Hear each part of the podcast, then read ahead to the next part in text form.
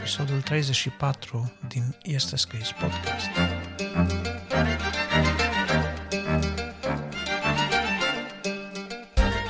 Adi Tămășan este gazda dumneavoastră din nou și cu ajutorul lui Dumnezeu astăzi o să vă împărtășesc câteva gânduri din uh, Psalmul 32. Am adunat aceste gânduri sub uh, titlul Vremea potrivită, iar uh, în a doua parte, în uh, rubrica File de carte, vă voi prezenta o carte a unui uh, autor preferat al meu, se numește John Piper, sau John Piper, cum se scrie în românește, John Piper în English. Este o carte deosebită, o carte pe care o recomand tuturor. Numele ei este unul neobișnuit, se numește când nu-L doresc pe Dumnezeu. Sunt momente în viață când ni se pare că Dumnezeu e cu treburile Lui, noi suntem cu ale noastre și că amestecul Lui în viața noastră are darul să încurce mai degrabă lucrurile decât să le descurce și aproape că nu ne-l mai dorim pe Dumnezeu. Dar mai mult despre asta ceva mai târziu.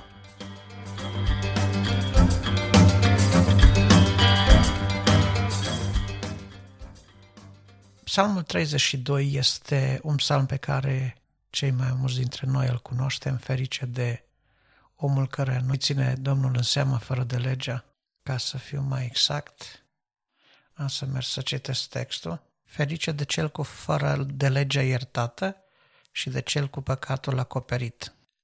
Ferice de omul care nu-i ține Domnul înseamnă nelegiuirea și în duhul căruia nu este viclănie. Câte vreme am tăcut, mi se topeau oasele de gemetele mele necurmate, căci zi și noapte mâna ta apăsa asupra mea, mi se usca vlaga, cum se usucă pământul de seceta verii, atunci am mărturisit păcatul meu și nu mi-am ascuns fără de legea. Atunci am zis, îi voi mărturisi Domnului fără de legile și tu ai iertat vina păcatului meu. De aceea, orice om evlavios să se roage ție la vreme potrivită și chiar de s-ar vărsa ape mari, pe el nu-l vor atinge deloc. Tu ești ocrotirea mea, tu mă scoți din necaz, tu mă înconjori cu cântări de izbăvire, oprire. Eu te voi învăța, zice Domnul, îți voi arăta cale pe care trebuie să o urmezi, te voi sfătui și voi avea privirile îndreptate asupra ta. Nu fiți ca un cal sau un catâr pe care trebuie să-i strunești cu un frâu sau cu o zăbală ca să nu se apropie de tine. De multe dureri are parte cel rău, dar cel ce se încrede în Domnul este înconjurat cu îndurarea lui. Neprihăniților, bucurați-vă în Domnul și înveseliți-vă toți cei cu inima fără prihană. Asta este textul psalmului, nu foarte lung, vreo 10-11 versete. Psalmul acesta este cântarea lui David pentru glorificarea lui Dumnezeu care i-a iertat păcatul. Și vedem că în prima parte există o contemplare afișată în acest verset, adică David era în situația în care se afla zdrobit, se afla istovit din punct de vedere spiritual, emoțional, chiar și fizic, din pricina vinovăției păcatului său și atunci el se gândea la cât de fericit este omul căreia Dumnezeu nu-i ține în seamă fără de legea, care nu ține cont de nelegiuirea lui.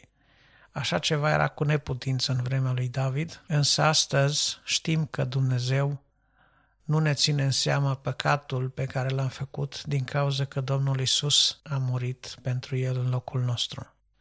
De aceea, viața pe care noi o trăim acum, o trăim uh, spre gloria lui Dumnezeu, nu mai trăim în păcat, El a murit pentru păcatul nostru și noi nu mai păcătuim cu bună voie, cu bună intenție, pentru că știm că cineva a plătit vina păcatului nostru deja. Acesta este Mântuitorul Iisus. Așadar, uh, David spune că îi se usca vlaga cum se usucă pământul de seceta verii. Vlaga face referire la vitalitate.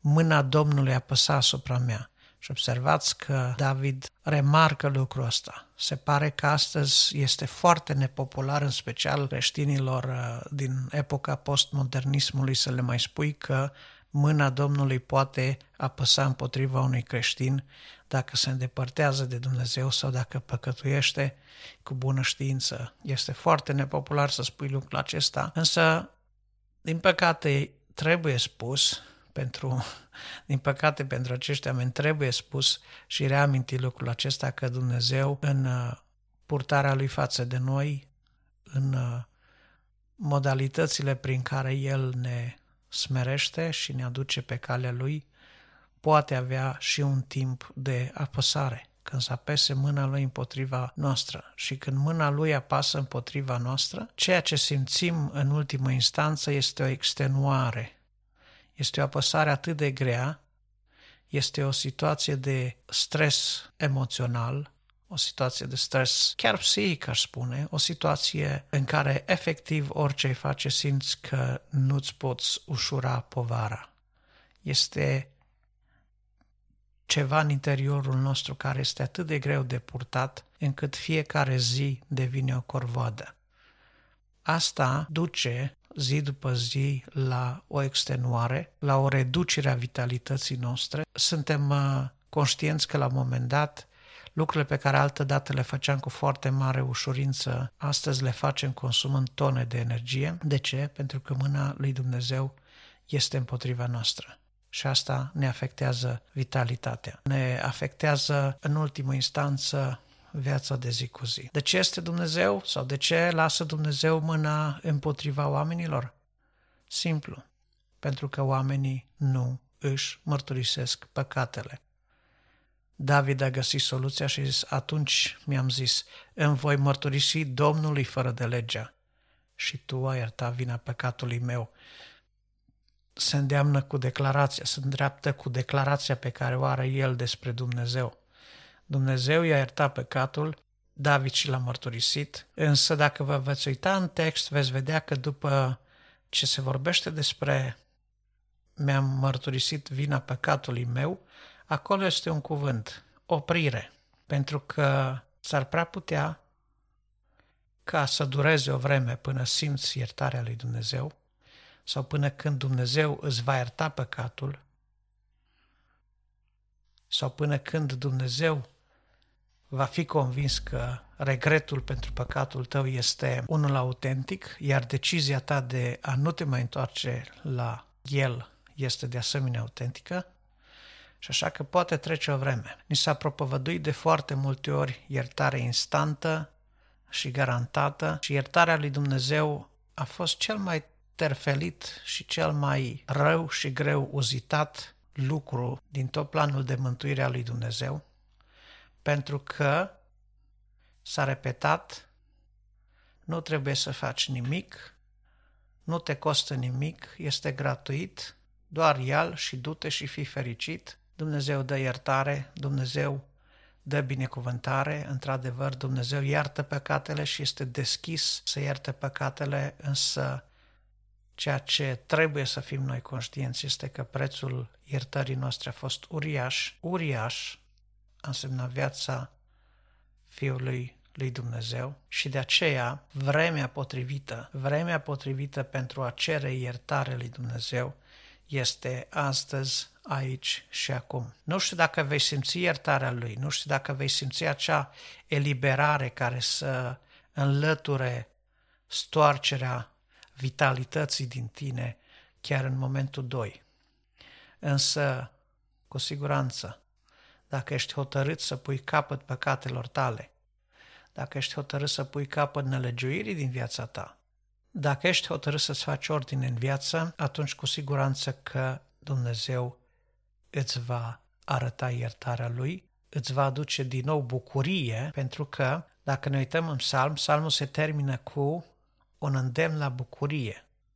Cei neprihăniți să strige, să strige de veselie să izbucnească în cântări de bucurie la adresa lui Dumnezeu cei care au fost iertați, cei care sunt neprihăniți și pe care Dumnezeu îi socotește neprihăniți. De aceea spunea David, orice om să se roage ție la vremea potrivită Și aici este un alt aspect pe care aș dori să-l ating, pentru că este un aspect uh, în care eu însumi mă regăsesc.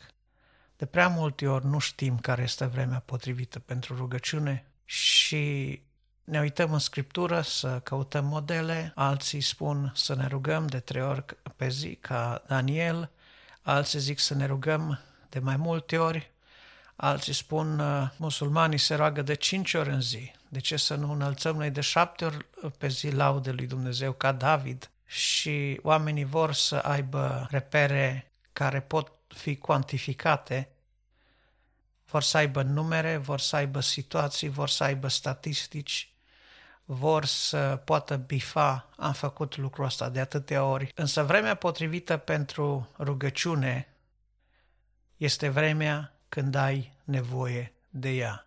Rugăciunea trebuie făcută în special în vremurile de greutăți, în vremurile de apăsare, în vremea când ți se usucă vlaga, cum spune David, în vremea când îți dai seama că ești în pragul falimentului sau poate chiar ai ajuns în faliment și nu mai știi încotro să apuci. În vremea când nu știi încotro să mai ieși și pentru mine versetul 8 a fost o mare alinare în uh, perioada grea în care am fost în urma cu nu mult timp. Eu te voi călăuzi și te voi sfătui, zice Domnul, și îți voi arăta calea pe care trebuie să mergi. Nu e ușor să găsești calea lui Dumnezeu și nu e ușor să mergi pe ea, dar uh, Dumnezeu ne garantează că dacă ne mărturisim păcatul, dacă obținem iertarea Lui și ne apropiem de El, vom experimenta o stare de bucurie în El. O stare de bucurie nu dată de faptul că Dumnezeu ne va da brusc succes în afaceri sau brusc vom deveni bogați sau vom deveni slabi și prezentabili sau ce știu eu ce. Nu. Este vorba de bucuria prezenței lui Dumnezeu. Bucuria păcii cu Dumnezeu, bucuria ascultării de Dumnezeu, bucuria sincronizării cu planul lui Dumnezeu pentru viața noastră. Acestea sunt niște bucurii pe care oamenii de afară, oamenii nespirituali, oamenii firești, oamenii care nu au o relație cu Dumnezeu, nu le pot înțelege. De aceea, într-un fel, a găsi calea lui Dumnezeu și a începe să umbli pe ea așa cum trebuie umblat, într totul după voia lui Dumnezeu, implică câteva lucruri făcute și de noi. Dumnezeu a făcut un plan de mântuire, Dumnezeu a plătit prețul răscumpărării noastre, Dumnezeu ne consideră neprihăniți pentru că Fiul Lui a murit pentru noi și noi am crezut în jertfa Lui. Însă sunt uh, lucruri, sunt stări pe care noi trebuie să le acceptăm, să le abordăm în spiritul pe care Scriptura ne învață să îl avem, pentru că ele reflectă legătura noastră cu Dumnezeu și credința noastră în jertfa mântuitoare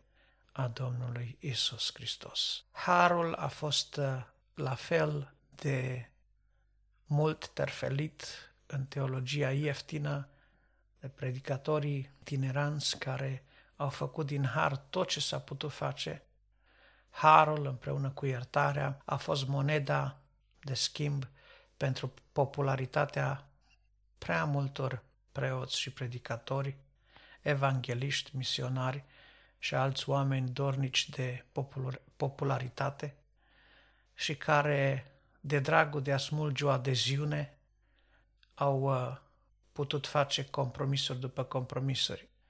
Însă să nu uităm că și iertarea și harul sunt darurile lui Dumnezeu, iar ele sunt bune și scumpe și tot ce vine de la Dumnezeu este sfânt.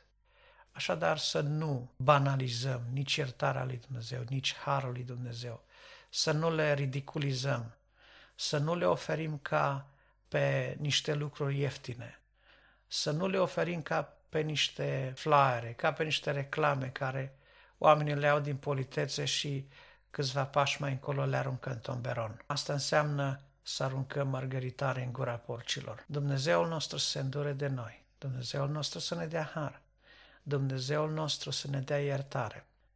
Să ne plecăm, dar capul, să ne plecăm, dar inimile și genunchii înaintea Lui. Și haideți să facem chiar o rugăciune, chiar în momentul acesta. Puteți și voi să vă opriți puțin din lucrul vostru, din ce faceți, să vă plecați înaintea lui Dumnezeu capul și inima și genunchii dacă vreți, de ce nu? Și împreună cu mine să facem această rugăciune. Doamne, simt apăsare în viața mea. Simt că nu mai am putere, simt că sunt lipsit de vlagă, simt că nimic nu mă atrage, simt că trăiesc stări de depresie. Doamne, dacă toate stările acestea sunt rezultatul apăsării mâinii tale, fă-mă să mă înțeleg păcatul, fă-mă să mă înțeleg gravitatea păcatului din viața mea. Fă-mă, Doamne, și ajută-mă, Doamne, să mi-l mărturisesc de îndată ție și celui de lângă mine, fratelui sau surorii mele, în Domnul, să mă mărturisesc și să-mi cer iertare. Și te rog, Doamne, să mă ierți. Am păcătuit în felul acesta. Și aici poți spune tu felul în care ai păcătuit. Te rog să mă ierți, te rog să-mi dai iertarea ta, te rog să-mi dai putere să mă apropii de tine și să mă rup cu totul de orice păcat. Te rog, Doamne Iisuse, să înlături din viața mea orice îngăduință față de orice fel de păcat. Doamne, înlătură din mintea mea, Doamne, din gândirea mea, clasificările eronate despre păcat, Doamne. Doamne, te rog, îndură-te de mine și spală-mă în sângele Fiului Tău. Spală-mă și pune neprihănire în viața mea. Doamne, dă-mi iarăși bucuria prezenței Tale. Dă-mi iarăși, Doamne Iisuse, veselia pe care o dă pacea făcută cu Tine, cu cuvântul Tău.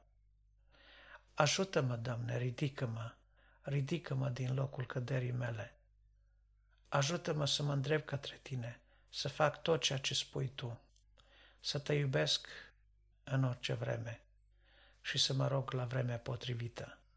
Știu, Doamne, că acum este vremea potrivită să-mi cer iertare și îmi cer iertare în numele Fiului Tău, plin de bucuria și de speranța că o primesc. Amin.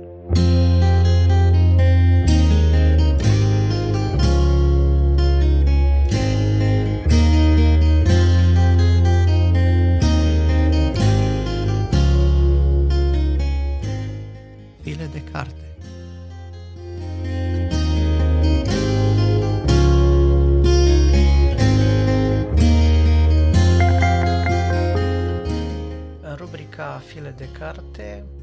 așa cum vă spuneam la început, discutăm sau vă prezint să vă spun câteva lucruri despre cartea lui John Piper, care se numește Când nu-L doresc pe Dumnezeu. E o carte consistentă, destul de groasă, spune. Mie mi-a luat vreo 5 ore și ceva să o citesc. Însă este o carte care ne pune pe gânduri, o carte care vine și cu sfaturi practice, dar care vine și cu observații foarte pertinente despre legătura noastră cu Dumnezeu. Una dintre temele dezbătute aici este desfătarea în prezența lui Dumnezeu.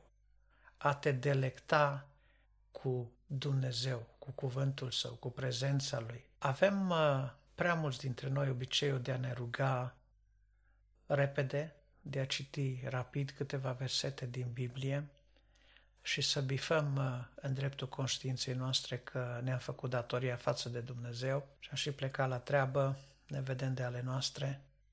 Și facem lucrul acesta poate într-un mod de rutină, zi de zi, și ne spunem că așa fac cei mai mulți și dacă nici noi, nici ei nu simt uh, bucuria sau desfătarea în prezența lui Dumnezeu, înseamnă că lucrurile așa trebuie să fie. Însă John Piper pomenește unul din versete care și spune de fapt că în prezența ta sunt bucurii veșnice. Ne-am uh, dezobișnuit sau probabil că nu am învățat niciodată unii dintre noi să ne închinăm lui Dumnezeu, să ne rugăm lui Dumnezeu, să ne cufundăm în meditare la cuvântul său până în acel punct în care el să ne aducă bucurie, în care această meditare, această rugăciune, această rămânere în odăiță în prezența lui Dumnezeu să ne aducă desfătare, să ne aducă deliciu. Iar uh, lipsiți de bucurie fiind, Pentru mulți dintre noi, viața creștină devine un set de reguli, de rutine, un set de uh, liste de făcut, de lucruri care trebuie făcute, de lucruri care trebuie evitate și cam asta este. Și el uh, ne învață sau încearcă să ne învețe John Piper câteva lucruri care ne pot duce în prezența lui Dumnezeu și care ne pot ajuta să ne bucurăm de Harul Lui. Vorbește despre studierea cuvântului și importanța care o are el, cum se face un studiu serios, despre meditarea la cuvânt, despre momentele de rugăciune din viața noastră, vine și cu sfaturi practice, vorbește despre oameni ai rugăciunii și din scripturi și din uh, vremurile de, de demult. Găsiți o serie întreagă de titluri de cărți la care face referire, referire John Piper ale unor autori deosebiți din uh, secolele 16, 17, 18, care au fost oameni deosebiți ai rugăciunii și ai credinței, George Mueller, John Bunyan, Bunyan, Spurgeon și alții, ale căror lucrări vă recomand cu tărie să le citiți. Ce să spun? Cartea pe mine m-a surprins în mod plăcut, deși la început și la sfârșitul ei uh, există câteva referiri la un termen pe care autorul l-a folosit în câteva circunstanțe și asupra căruia au, au existat uh, anumite discuții și nici eu la rândul meu nu înțeleg uh, prea mult uh, sensul antagonic al acestui termen folosit, adică John folosește denumirea de hedonism creștin, adică un stil de viață în care îți găsești plăcerea în Dumnezeu. Asta nu este hedonism. Hedonism, dacă e să luăm cuvântul separat, este un cuvânt care desemnează grupuri de oameni care sunt focusați pe obținerea plăcerilor prin orice metodă.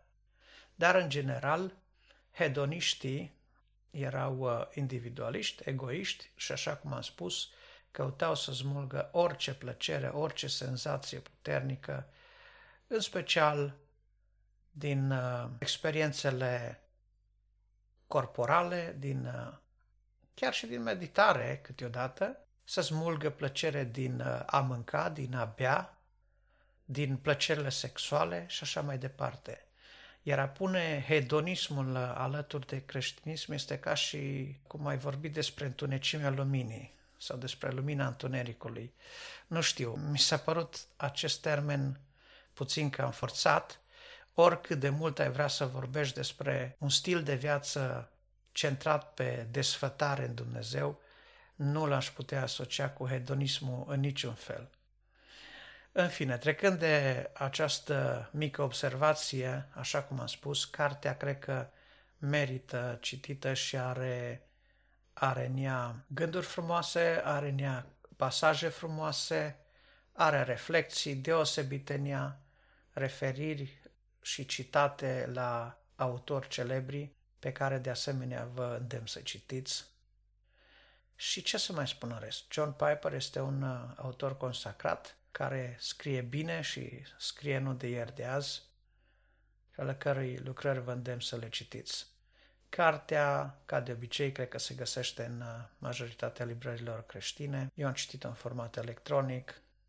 Vă doresc o lectură plăcută și, de ce nu, vă aștept părerile și opiniile legate de această carte prin e-mail. Trimiteți-mi un e-mail podcast arund este scris.ro Sperând că toate acestea v-au făcut uh, plăcere și că v-au ajutat în uh, călătoria voastră spirituală, vă doresc uh, o duminică plăcută în continuare și ne auzim data viitoare.